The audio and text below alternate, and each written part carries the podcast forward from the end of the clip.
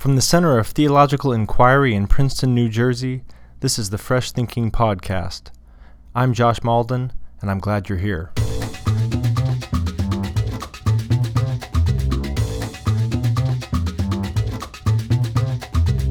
Ladies and gentlemen, a very warm good afternoon and welcome to the Center of, of Theological Inquiry. My name is Will Storrar, and as the director of the Center, it's my great honor to welcome our distinguished guests this afternoon and speakers and also uh, dear personal friends. I can start though with a world exclusive. Uh, in this room, uh, at the end of June, we're holding a book festival uh, with Morven, our neighbors. It's not yet been publicly announced. We're bringing four British authors over, but we're calling it the Salon on Stockton Street. And what I said when I invited our distinguished speaker this afternoon is we don't do uh, lecture theatres, we do salons at Princeton uh, at the Centre of Theological Inquiry. And so it's very wonderful for us to welcome you all this afternoon for this salon, where we're going to have the great privilege and pleasure of listening to a remarkable diplomat and scholar and Renaissance man who brings his deep commitment to peace and reconciliation in the world to his work as a distinguished uh, Irish diplomat. Philip McDonagh had the good sense to be educated by the Jesuits in Copenhagen and in Dublin, and then was a student at Balliol College, Oxford, where he was elected president of the Union and obtained a first class honours degree in classics.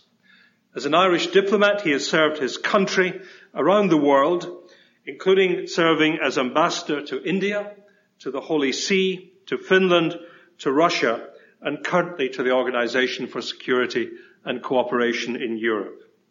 Philip is also a published poet and has four collections of poetry published and has published in scholarly journals uh, in various quarters.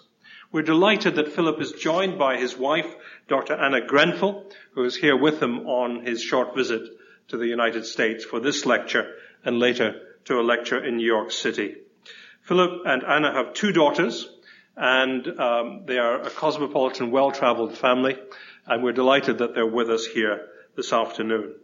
We're also delighted to welcome uh, Professor Melissa Lane, who is the 1943 class professor of politics at Princeton University, and as I will say later, among her public, uh, published works is a book on uh, the Eco Republic, on ecology and Plato, and may I say, she arrived here by bicycle this afternoon, and so she practices what she preaches. This is a very special occasion in the life of the Centre. It is our second annual lecture on global concerns. Last year, my distinguished senior colleague, Dr. Robin Lovin, launched this new series, an annual lecture on global concerns. Robin reflected on the state of public and moral discourse in American politics and we were delighted then that the UN Special Representative on Religion and Global Affairs, Shaun Casey, from the State Department, was respondent. The spirit of this occasion is to open up a conversation with you in our salon. And to do that this afternoon, we're delighted that Melissa will respond formally uh, to Philip's lecture. Philip, as we heard, is a classicist who is deeply concerned for peacemaking in the world. As a diplomat, uh, and in his own personal values and commitments. And so he's chosen for us this afternoon a wonderful topic, a common peace, an ancient Greek conception of world order. Will you please welcome His Excellency Ambassador Philip McDonagh.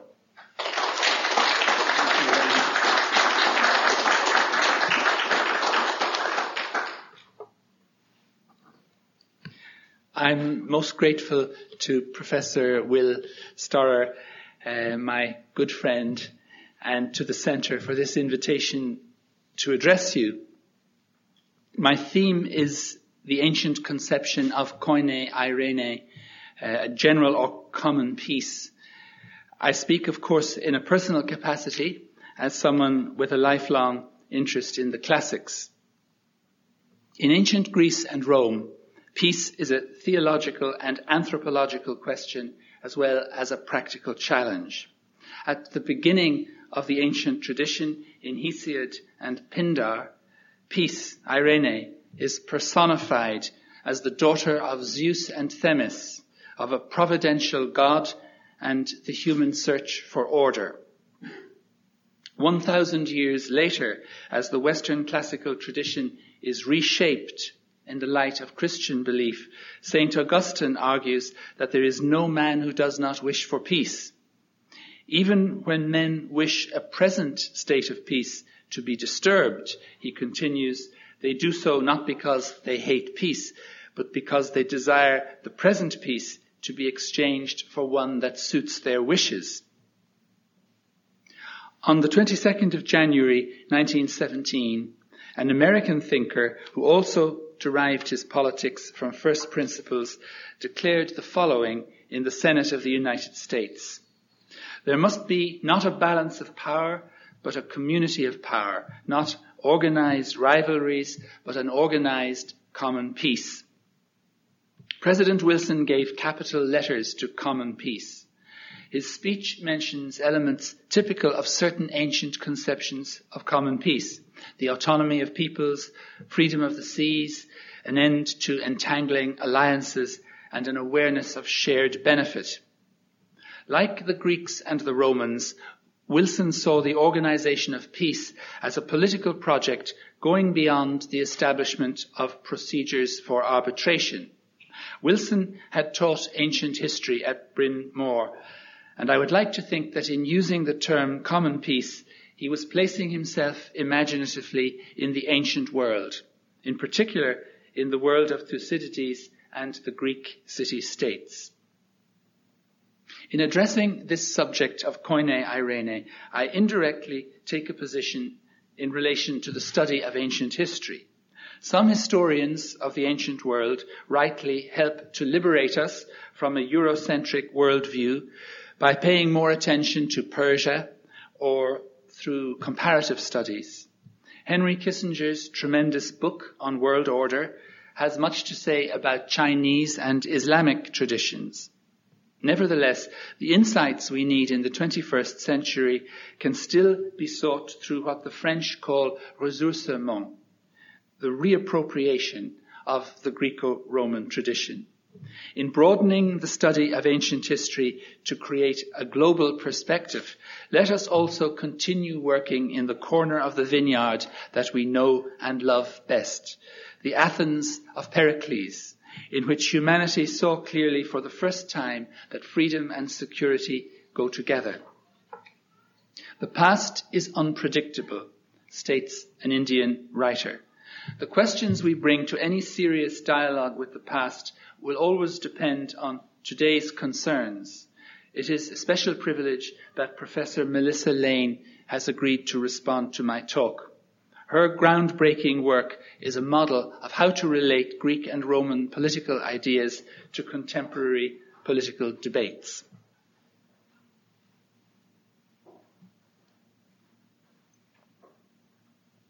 In tackling the subject of a common peace, I'm fortunate that my good friend and old tutor, Oswyn Murray, has drawn my attention to lectures delivered by Arnaldo Momigliano in Cambridge in 1940. Momigliano was then a Jewish refugee from fascism. His concern, a deep personal concern, was to explore the relationship between order and freedom in the ancient world. The Greeks cherished freedom the Romans established order.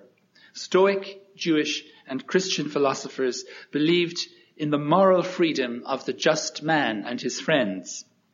This afternoon, I derive from Momigliano a fundamental insight. The understanding of peace in the ancient world falls like Caesar's Gaul into three parts, in which the key figures are Augustus, Pericles, and Saint Augustine.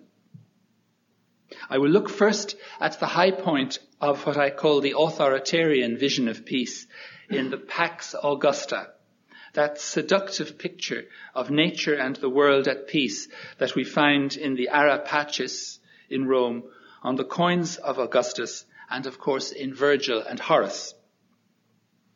I will then argue that in the golden age of Athens there was a different search for peace arising out of the Greek League against Persia For the sake of simplicity, I will call this the democratic vision of Koine Irene.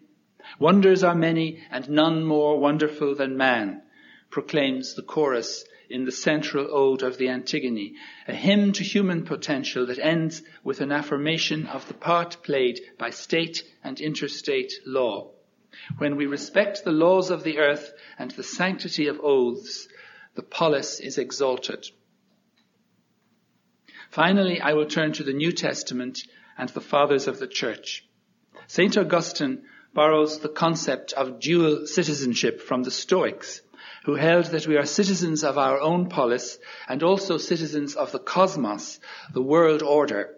Koine Irene, a common peace, is embodied in the first instance by a community within the community, made up of those who love wisdom. The existence of this community is a criterion or an agent of gradual social change. In all three phases, Roman, Greek, and Christian, the underlying goal is to move away from relationships determined by power to relationships marked by goodwill and consent. At the conclusion of my talk, I will try to draw some lessons for today.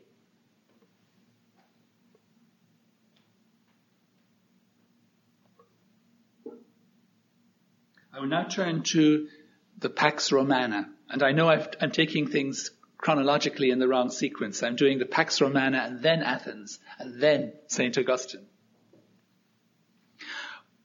Polybius takes as the starting point of his history the year 387 BC because of three seminal events.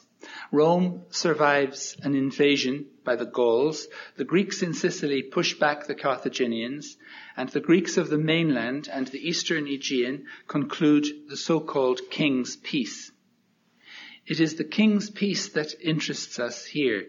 As far as we know, the King's Peace, or Peace of Antalcidas, is the first instance in which the term koine irene or common peace, is used in a formal way to describe a Greek multilateral treaty.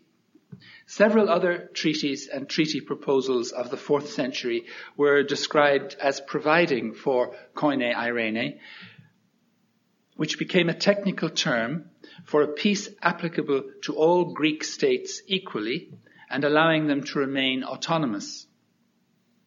But for Polybius, what made the common peace of 387 an historical turning point is that it included a third element, the presence of a guarantor. In the king's peace, the power of the Persian king underwrites the leading position of Sparta among the Greek city-states and assures the autonomy, stability, and prosperity of the individual polis. The pattern represented by the King's Peace was to play a major role in the history of Europe. In the League of Corinth, established in 338, Philip of Macedon took the place of the king of Persia as guarantor of cities' rights, with the new element that an aggressive war against Persia was the premise of the League, and Philip was explicitly named as hegemon or leader. Give us peace, O much beloved, because you are the Lord. The Athenians addressed this prayer to Demetrius Poliorcetes, who proclaimed a new common peace in 302 BC, a peace conferred by the beneficence of the conqueror. Beginning with the peace between Rome and Macedon in 205 BC, Koine Eirene starts to become an important factor in Roman thinking. In the second century BC, Scipio Aemilianus and other Roman statesmen were led by Greek philosophers to make a distinction between mere organized force and the res publica as a means of promoting a rule-bound society aiming at a common benefit. Roman dominion could be understood as a providential path towards the unity of peoples under shared political institutions. The value system of the Principate is a sophisticated version of Koine Irene as proclaimed by monarchs like Demetrius Poliorcetes. Roman religion and traditional morality imagined in a new way are juxtaposed with Greek and Eastern conceptions of the divinely sanctioned ruler and even with messianic prophecy such as we find in the fourth eclogue. Octavian, the ruthless operator of the second triumvirate, emerges in the early 20s BC as Augustus and introduces the constitutional settlement that was termed the res publica restituta. Augustus, the one who is to be revered, is a carefully chosen title, avoiding the risky resonance of imperator or rex or Caesar. The res publica restituta suggests not the actual restoration of the Roman Republic, but something more like the reconfiguration of a state of laws, drawing on traditional institutions and values. Writing in the late 50s BC during the rivalry between Pompey and Caesar, Cicero imagines a political leader, the rector rei publicae, operating outside the structures of the constitution and guiding the fundamental choices of the state through influence. Augustus in the Res Publica Restituta has something in common with Cicero's rector. The new Roman narrative, the organization of opinion, as Ronald Syme puts it, was focused on the word peace. The Ara Pacis in Rome, created between 13 and 9 BC, attributes ultimate or cosmic significance to the political success of Augustus. According to some reconstructions, an Egyptian obelisk laid a finger of shadow on the Ara Pacis to mark the date of Augustus's birthday. On the altar itself, the goddess Peace is portrayed as Mother Earth. The occasion of the Senate's commission of the Ara Pacis was the safe return of the princeps from military campaigns in Hispania and Gaul. In his Res Gestae, Augustus speaks of parta victoriis pax, peace born of victories. Augustus needed to have military imperium and to retain personal command of the legions stationed in Hispania, Gallia, Egypt, and some other provinces. At the same time, he wanted it to be understood that his imperium was oriented towards the goal of peace. The elites of the great cities would be spared any immediacy of armed conflict. In the iconography of the Ara Pacis, the goddess of Rome, weapons by her side, and the female figure of the goddess peace are separated. In the Carmen Saeculare, Horace presents a deliberately vague picture of Augustus as a conqueror whose work is done, generous to the fallen, feared by the Parthians, receiving embassies from the Indians and the Scythians. A procession including Augustus Agrippa and members of the Roman nomenclatura is pictured on the Ara Pacis on its way to a sacrifice.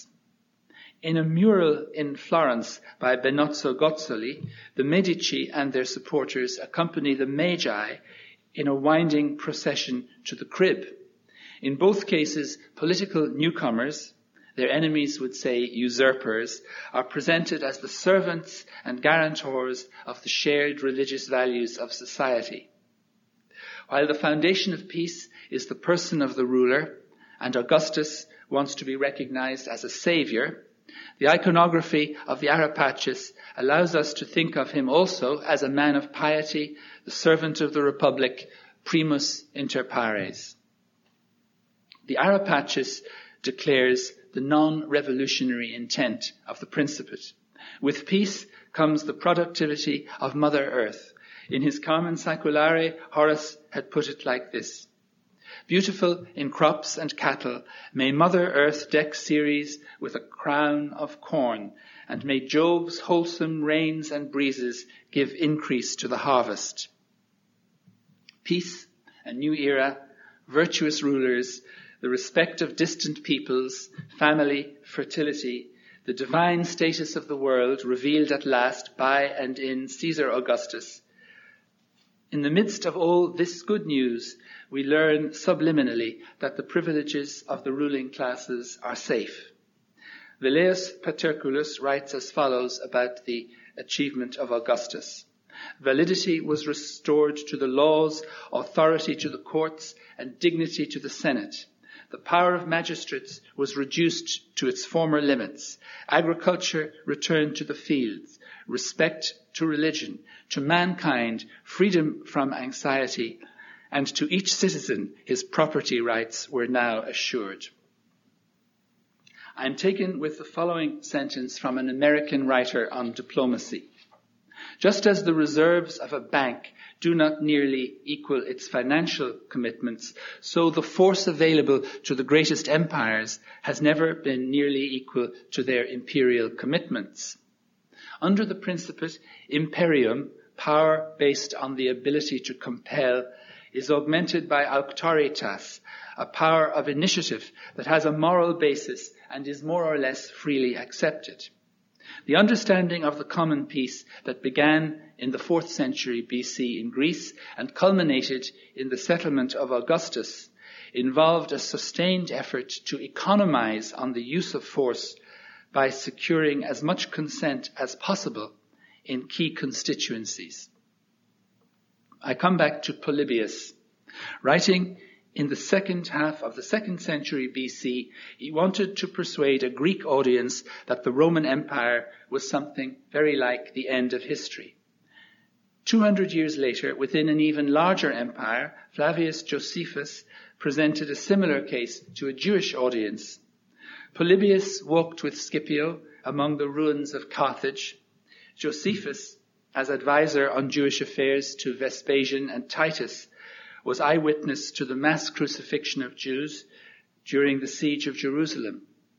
The co-option by Rome of men like these made possible the expansiveness of Virgil in Book 6 of the Aeneid.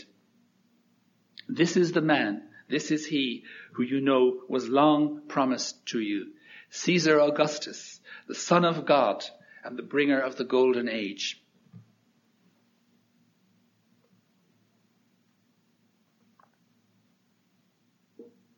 Now I'm going back in time to Athenian democracy. I turn now to what I termed a moment ago the democratic vision of a common peace, which is more a question of managing the medium term than of creating a permanent system. Thucydides' narrative of the origins of the Peloponnesian War is a story of polarization the bilateral treaty of 446, the 30 years peace, is not sufficiently detailed to provide a roadmap in a changing political environment.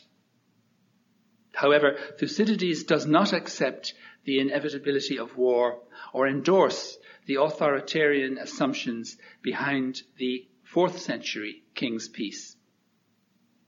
He describes what today we would call regime decay, at the level both of individual city-states and of the Greek world as a whole. The Athenians, or some Athenians, may have come to believe that the pursuit of self-interest and the domination of the weak by the strong represent a necessary law of nature. But Thucydides complicates such an analysis by showing us that the destruction of Milos and similar actions bring no lasting benefit to the perpetrators. This tragic dimension to Thucydides' history deserves close attention. War is the biaios didaskalos, the savage teacher. Conflict runs its course like a disease. Political actors lose their inhibitions. Justice, restraint, and good faith are less and less operative. This picture of disinhibition and regime decay applies both to the inner life of the city-states and to interstate relations. It is pertinent to ask, therefore, if there was an alternative. Was there any prospect of a common peace among the Greek states of the Aegean? After the city comes the world which the philosophers reckon as the third level of human society. This observation by St. Augustine engages indirectly with Aristotle's thought. In Aristotle, our lack of self-sufficiency leads to social organization at three levels, household, village, and polis. In the picture painted by St. Augustine, the three relevant levels are the household, domus, polis, civitas or urbs, and global society, the orbis terrae. My question about peaceful alternatives to the Peloponnesian War is really the question whether there is any trace in 5th century Athens of the subsequent idea that social organization is possible at a level higher than that of the polis. Did the Athenians perceive an analogy between the transformation of social relations at Athens and a possible transformation of social relations among the states of the Aegean? Did they imagine that Athens, arche, in the Greek world, her power of leadership or decision, deserved a wide measure of acceptance? I believe that the answer to these questions is yes, if by Athenians we mean their leading thinkers. In Thucydides, the classic statement about peace as a shared public good in interstate relations is the account of a conference at Gela in Sicily in 424 BC, at which the city states of the island rule out resolving their differences by war. The advocate of this rounded vision of peace Hermocrates of Syracuse, does not use the precise term common peace, koine irene, but an adverb from the key adjective koinos occurs twice in his major speech. Pericles had argued in the funeral oration that private interests and the common interest are correlative. Hermocrates transposes this idea to interstate relations. To protect the private interests of each state, it is necessary to secure the common interest of Sicily as a whole. We know from Thucydides of an altar to Apollo outside the city of Naxos, at which representatives of the Sicilian states made sacrifices as they departed on regular sacred missions to the shrine of Apollo at Delphi. Delphi was the center of an amphictyony, a political arrangement designed to prevent or limit war among a defined group of states. This model of political unification must have seemed relevant to the Greek colonies in Sicily. One piece of circumstantial evidence is worth mentioning. The Congress at Gela in 424 was the concluding and presumably culminating event in the first general history of Sicily, that of Antiochus. I believe that the main themes of President Woodrow Wilson's alternative to Realpolitik, a universal political project, variable geometry at the level of institutions, gradualism, a commitment to prosperity and progress, the leadership of a great democracy, all these can be discerned in the political conversation at Athens in the age of Thucydides. Not only that, but there is evidence of a multilateral initiative by Pericles to bring about a general peace on these lines. Thucydides approaches the Panhellenic question from a developmental perspective. From the beginning, the question facing the scattered and divided Greek communities was whether interaction by sea could be rendered predictable and safe. The first common enterprises in Greek history leading to an accumulation of resources involved sea power. A second feature of what I've called the political conversation is the success and sophistication of the Greek League against Persia. This league was open to all the Greek states and considered itself the legitimate voice of all Hellas. In the Congress of the League, each state had one vote a model of decision making that confirmed the freedom of the individual states.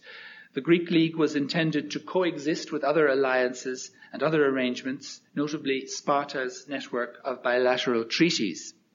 The democratic functioning of the League Congress was counterbalanced by the pragmatic decision to give the military command both by land and sea to Sparta. Interstate disputes, such as that between Athens and Aegina, were resolved under the aegis of the League for the sake of the common interest. There is more that could be said, but the point I want to make is already clear. The mechanisms of this League of 481 BC provided an obvious toolbox for subsequent 5th century multilateral diplomacy.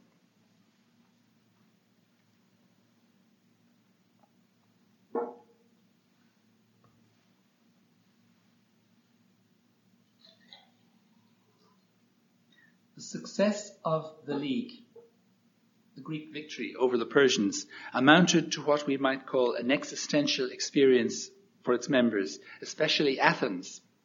The Athenians of the generation that followed had a sense of being part of a major positive transformation, expressed above all in their democratic form of government.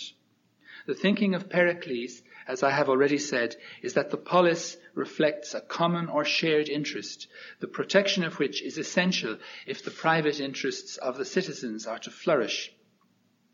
Freedom and good order do not contradict one another. On the contrary, freedom and order, wise deliberation and creative action are correlatives. According to Thucydides, Pericles was able to hold the people in check eleutheros in a manner that respected their freedom. In the funeral oration, Pericles himself uses the word eleutheros. We deliberate eleutheros on matters of common interest. Pericles lists other characteristics of Athenian society that underpin free deliberation, including the willing acceptance of decisions by those who exercise arche or public office.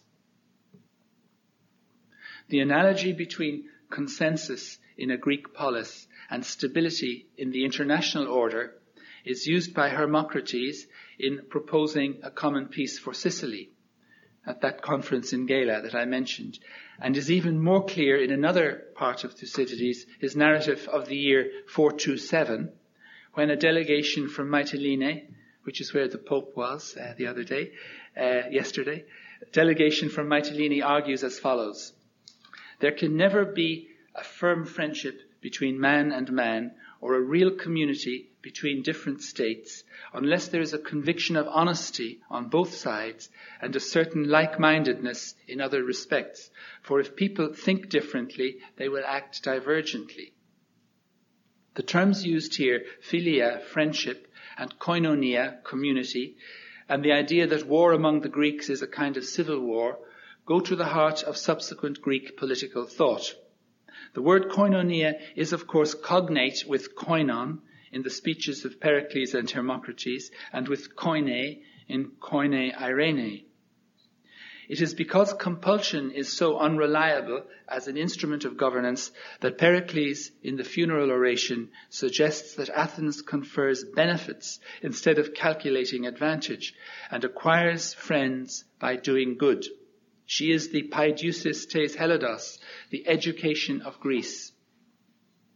As in Lorenzetti's allegory of good and bad government in the Palazzo Pubblico in Siena, the success or failure of the polis is linked to the exercise of virtue.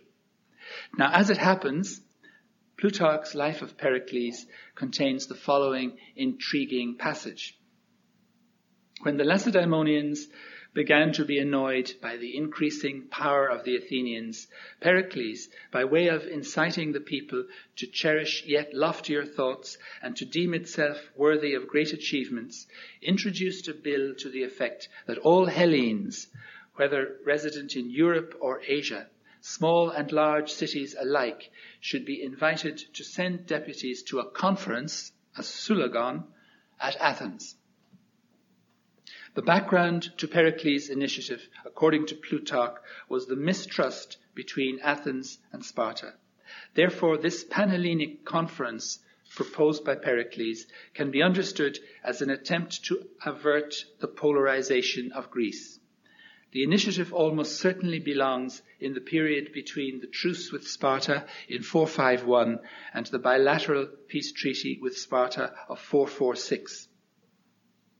Did Pericles expect to be able to stabilize the political environment by means of an inclusive delegates conference, a syllogon of the Greeks, analogous to the syllogon of Athenian citizens under the democracy? Plutarch is not cynical on this point, citing the whole episode as proof of Pericles' megalophrosyne, his political imagination.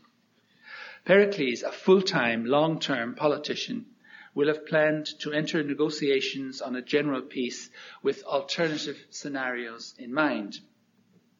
One possible outcome was a failure that would expose the ulterior motives of the Spartans. Nevertheless, it is not hard to identify the positive agenda that Pericles would have put forward had Sparta permitted the General Conference to take place. The concern in the decree with sanctuaries and sacrifices due to the gods is symbolically important, implying the existence of an underlying social reality that ought to have its counterpart in political arrangements. In his book World Order, Kissinger calls for order within regions as a first step to world order and emphasizes the importance of relating regional political dispensations to one another. A second element in Pericles' thinking was that the pacification of the Aegean and détente with Persia were interrelated projects. The Peace of Callias between Athens and the King of Persia was concluded or renewed on roughly the same date as the invitation to the Greek states to a multilateral conference. Judging by other contemporary treaties, any new agreement would have attempted to manage political realities in a medium term perspective of, say, 30 years. This would have meant juggling different principles of unification in the Greek world. Alliances, the Delian League, experiments in federalism, and the Amphictyony at Delphi, as well as any new zone of common peace. Sicily would have been left out of the equation for the time being. Ships were needed to deter Persia even after the Peace of Callias. Freedom of the seas as the enabling condition of material progress was fundamental to Athenian thinking and is mentioned both in the Ode from the Antigone, from which I've quoted, and also in The Suppliant Women of Euripides, a play that advances the concept of Panhellenic law. Though Pericles would have insisted on the continuing existence of the Athenian navy and on contributions in cash and in kind by the allies, he would have left himself room for maneuver on the level at which contributions were assessed and the rules governing disbursements. Plutarch is clear that Pericles, in his invitation to a conference, was proposing koinopragia, or common action. Here once again we have the key word koinos, as in koinonia and koine irene. An important piece of, ac- of evidence is the foundation of Thurii in South Italy in the 440s, which according to our sources depended on the personal vision of Pericles.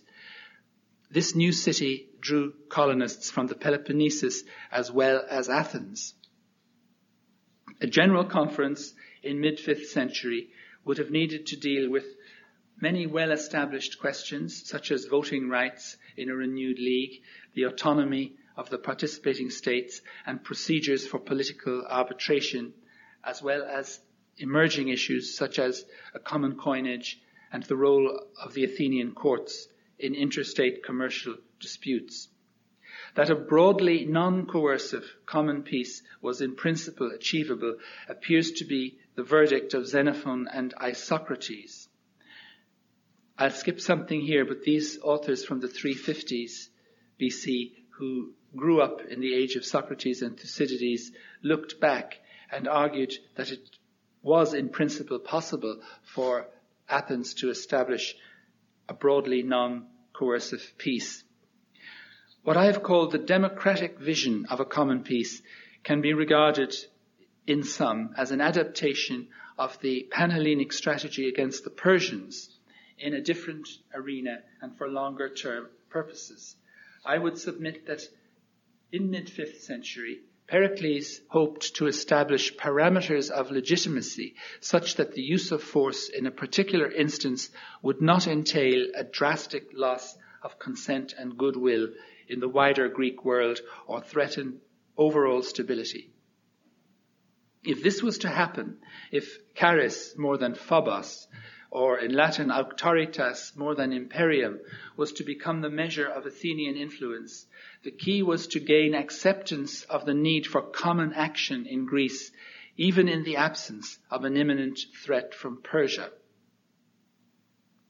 Underlying the megalophrosyne of Pericles was the reconciliation of order and freedom in the democratic polis and a growing understanding of the partial analogy between domestic and international order and therefore of the possibility of what St. Augustine calls a third level of human society. That's the reference which I gave you a moment ago in the thinking of St. Augustine. Now we know that as it happened, Sparta and her allies would not allow the general conference to happen. And even within the Athenian sphere, the three most important naval allies, Samos, Lesbos, and Chios, were unpredictable partners. No doubt the position of local oligarchs was threatened by any deepening of relations with democratic Athens. Faced with opposition to his vision, Pericles recommended, as we know, the dangerous course of no surrender to Sparta and the use of coercion to preserve Athenian control where it already existed. He expected Sparta to come to terms, and he expected that hatred and jealousy of Athenian greatness would pass with time. I'm now going to turn to my third and last um, discussion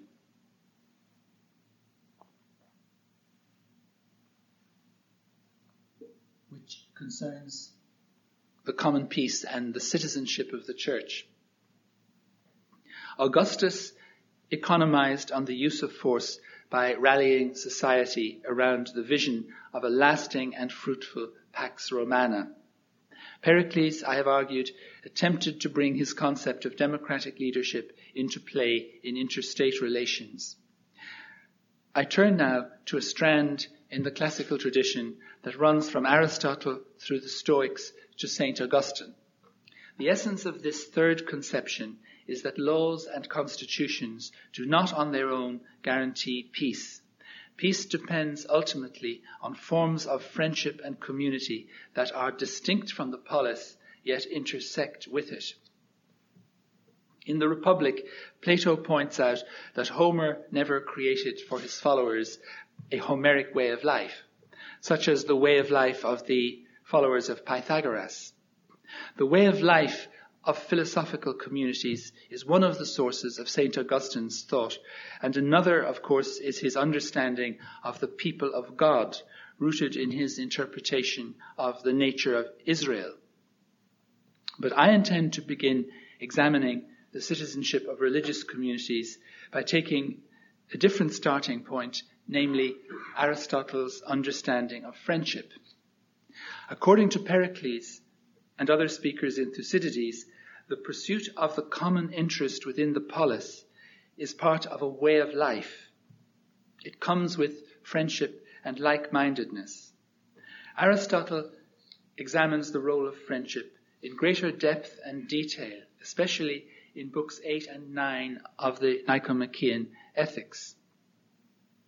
They call that just, which is to the common advantage, he states. But he then offers an additional idea. Using the example of traveling companions, he argues that our pursuit of a common interest in any field tends as a matter of experience to turn into friendship.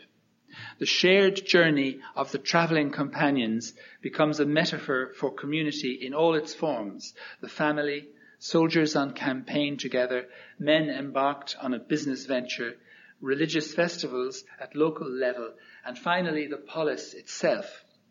All the communities, Aristotle concludes, appear to be part of the political community.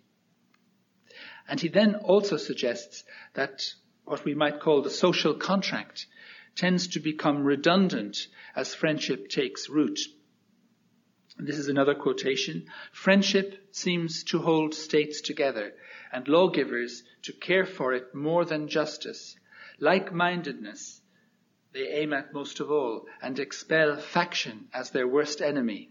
When men are friends, they have no need of justice, while when they are just, they need friendship as well. Understood as a koinonia, a commonwealth, the political community is based on justice and enlightened self-interest. To protect our personal interests, we promote a shared public interest as well. However, relationships among the so-called traveling companions take on a life of their own. We become friends, and friendship is not about a lack of self-sufficiency, about utility or pleasure. It is pursued for its own sake. It can lead to self-sacrificing actions that contradict self-interest as ordinarily understood. Aristotle's belief in the overarching significance of friendship contains the seed of a revolutionary idea. One of the most important successors of Plato and Aristotle is the Stoic Zeno. Zeno's teaching is hard to define in detail, largely because his successors found much of it too far reaching and tried to conceal or to finesse what the master had said. Nevertheless, it is clear that a core idea of Zeno's is that friendship, though he preferred to speak of eros, love, between good or wise men can be formed across the boundaries of city-states. That which draws good men together in love is not therefore contained or defined by any single political entity. And it follows that for the wise there exists in principle an order, a cosmos, under which, as Plutarch puts it, all men could live like a single flock on a common pasture. The man who sees this possibility is a cosmopolites, a citizen of the potential world order, as well as a citizen of his own polis. Oswyn Murray has pointed out that Philo of Alexandria draws on Zeno in portraying Moses as the archetypal Hebrew prophet. He is a cosmopolites, says Philo, for which reason he is not listed on the roll of any city. He has received no parcel of land, but the whole world as his portion.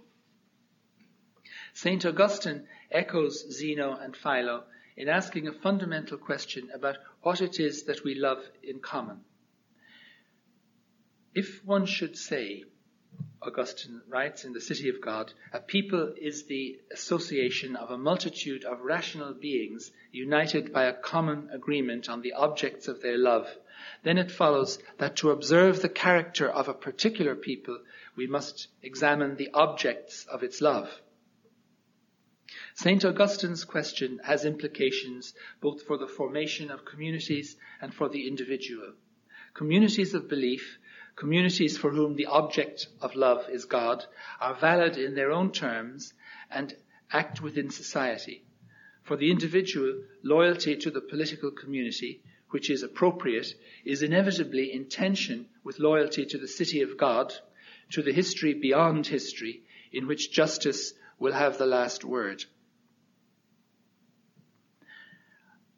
A moment ago I argued in relation to Greece that concepts of international order that took particular forms in the fourth and third centuries BC were present already in the political conversation of democratic Athens.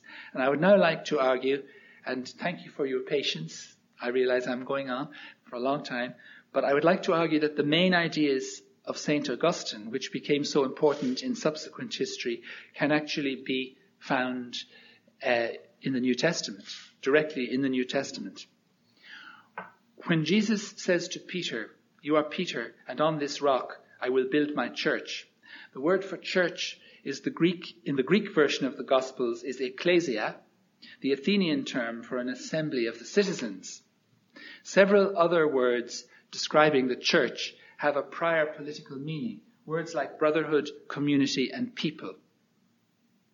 The ecclesia founded by Jesus differ, differs in key respects from the ecclesia of the polis. It does not discriminate between persons, does not coincide with any political boundary, and exists for others rather than for the sake of self-sufficiency.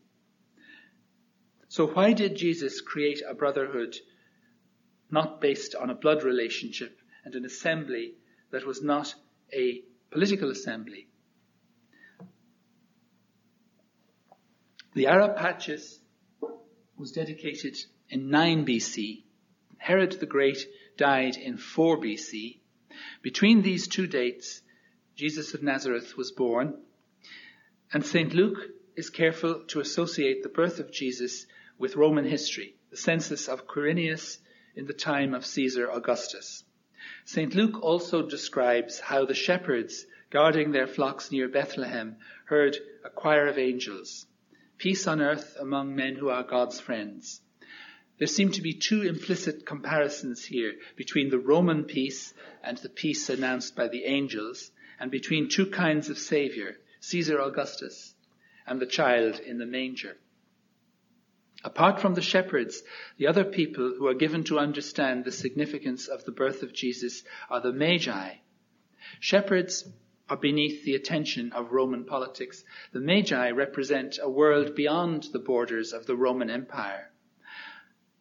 So the birth of Jesus is an event in Roman history, yet at the same time, according to St. Luke, it interrupts and challenges the idea that the Roman Empire of Caesar Augustus is the central reference point in human history. This implied challenge to Rome continues in the public life Jesus, who is described as the semeion anti-legomenon, the sign spoken against. The Essenes lived apart from society. The Gnostics of later centuries saw no goodness in human institutions. But Jesus is different. Jerusalem, Jerusalem, how often have I longed to gather your children as a hen gathers her chicks under her wings, and you refused. That Jesus issues a summons to a special assembly called the Ecclesia seems to me a response to the social phenomenon of jealousy, also very prominent in Thucydides. In Thucydides, it's phthonos, uh, and in the New Testament, we have words like anomia or iniquitas, a kind of not law that competes mysteriously with any effort at transformative goodness. The teaching of Jesus points, of course, towards the unseen, the heavenly Jerusalem of St. Augustine's vision. But prescinding for a moment from this, I would argue that here and now, this ecclesia operates at two other levels. At a micro level, Jesus invites those who follow him to live everyday life in a spirit of sharing. And at a macro level, the ecclesia is available to constituted authority as a touchstone of truth. Now, I was going to argue here an interpretation of the denarius episode. Give back to Caesar what belongs to Caesar and to God what belongs to God. But perhaps I'll advance more rapidly and just argue that Jesus was not in this whole episode intending to praise Roman authority or to propose a parallel political realm operating by its own laws. The, the limits to what Jesus meant in saying to render to Caesar what is Caesar's are evident, I think, in the humorous nature of the reply. There is a similar element of playfulness in his earlier advice to St. Peter to pay the temple tax. And I quote here from St. Matthew, so as not to offend these people, go to the lake and cast a hook Take the first fish that bites, open its mouth, and there you will find a shekel. Take it and give it to them for me and for you. Jesus often speaks uh, of those who create anomia, meaning disorder and destruction, while presenting as just, dikaioi.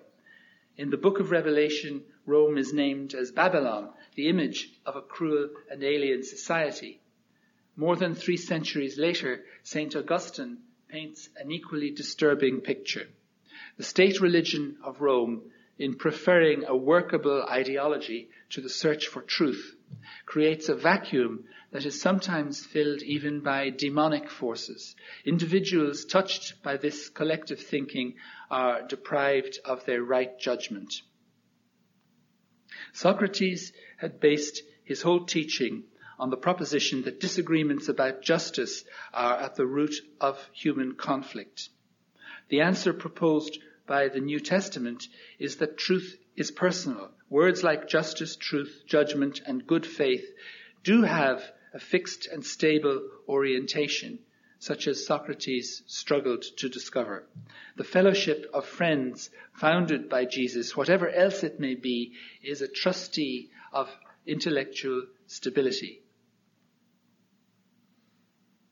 I will conclude this third section of my talk by examining briefly St. Paul's letter to Philemon, the only part of the New Testament that deals directly with a hot button issue of Roman law, namely the rights of slaves.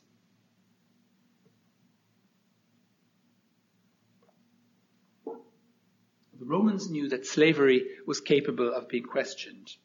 From the evidence of inscriptions, it is argued that the majority of the inhabitants of the city of Rome may have been freed slaves or relatives of freed slaves. From other sources, we know that the right of slaves to seek asylum was a live issue. In the City of God, St. Augustine has a fairly detailed discussion of the master-slave relationship as an example of how the heavenly and earthly cities can intersect. In the New Testament, the key point is that the slave is included in the koinonia, in the commonwealth or community, and is a full member of the ecclesia. Koinonia, used in the New Testament, had been one of Aristotle's key terms, but in Aristotle, the slave is excluded, and slavery can be understood as the archetype of a human relationship not mediated by communication and reciprocity. So this brings us now to the concrete case of Philemon and Onesimus. In this case, a legal dilemma is resolved through an act of charity or mercy on the master's part. St. Paul makes it clear that Onesimus will only be asked to return to Philemon on the basis of an assurance that he will no longer be treated as a slave. And the community of believers is witness to this agreement. If we pause to reflect on the implications of this, we will see, I think, that, it, that this ruling by St. Paul has inevitable consequences at the macro level in the realm of law. The principle at stake in this case is impossible to reconcile with the slave trade, the denial of family rights to slaves, and many other contemporary practices. It is only a small step to understanding, or rather internalizing, that the institution itself is contra naturam, and is therefore at best a transient social reality. The lesson to be learned here is a general lesson. Any structure of power can be called into question when brought into contact with the common life of a religious community.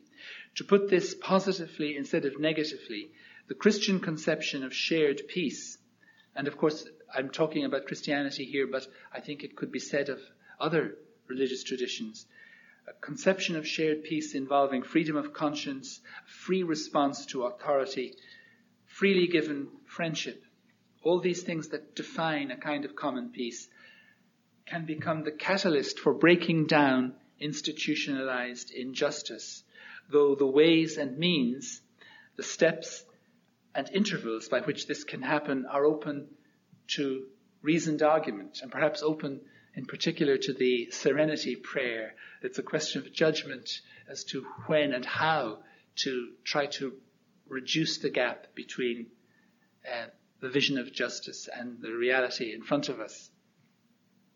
I'm going to come now to some brief conclusions. So I'll just take a small glass of water. I promise Anna I'm coming to the end. My wife Anna is my, is my great reader and advisor on these texts. I know it's quite long, um,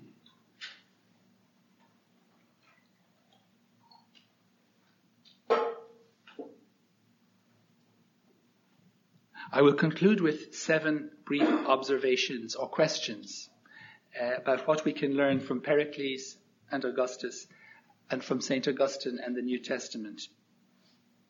First, the Athenians, the Romans, and the fathers of the church shared the hope that suffering and division would not have the last word in human history. Peace is the norm. A state of general or common peace is a proper goal of politics.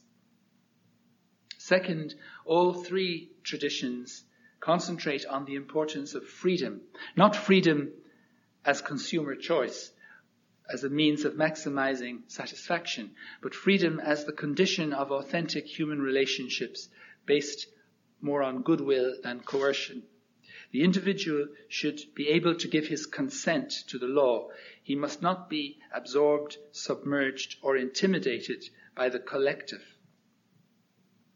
Third, truth in all its forms is the concern of politics. You make a desert and you call it peace, states the leader of a conquered indigenous people in Tacitus. To avoid a false peace, the rationalization of unbalanced power structures, we need the core values espoused by Pericles, deliberation without duress, the possibility of criticizing and contributing to political debate without being accused of disloyalty. Fourth, our loyal opposition, our ability to stand back and criticize depends partly on the strength of what has been called our pre-political culture. Aeschylus and other figures of the Athenian Golden Age speak of the innate reverence on which the practice of politics depends. Augustus, Pericles, and St. Augustine all take into their political thought some form of pre-political social reality in general. That could be pan-Hellenism or the unity of mankind or the unwritten law. And perhaps we need to do more to nurture the beliefs, values, communities, and traditions prior to the state on which persuasion and political leadership will depend, which means, among other things, to understand what is meant by the citizenship of the church and of other religious communities. My fifth conclusion is a question. Do we accept with Aristotle, Zeno, Philo, and St. Augustine that the polis is promoted not merely by the definition of rights and duties, by a well-judged koinonia, but also by what we choose to do for its own sake, by philia, our acts of gratuitousness, sharing, and self-restraint. Sixth, as we look to the international political order today, the ancient world can offer us different starting points for reflection. Is it possible, for example, to believe in the self-sufficiency of the individual polis or state? Or do we expect to bring about a comprehensive Pax Romana? Or do we follow Pericles and Woodrow Wilson in focusing on the medium term, on trying to harmonize cultural, political and economic factors in order to make an advance, to extend common rules and the scope for common action?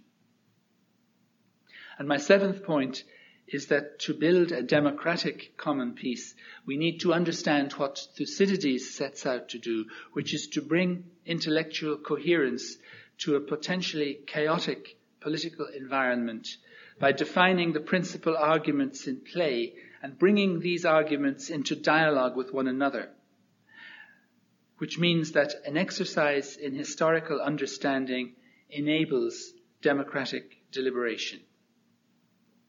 Someone once said, it is not necessary to say everything in order to say something.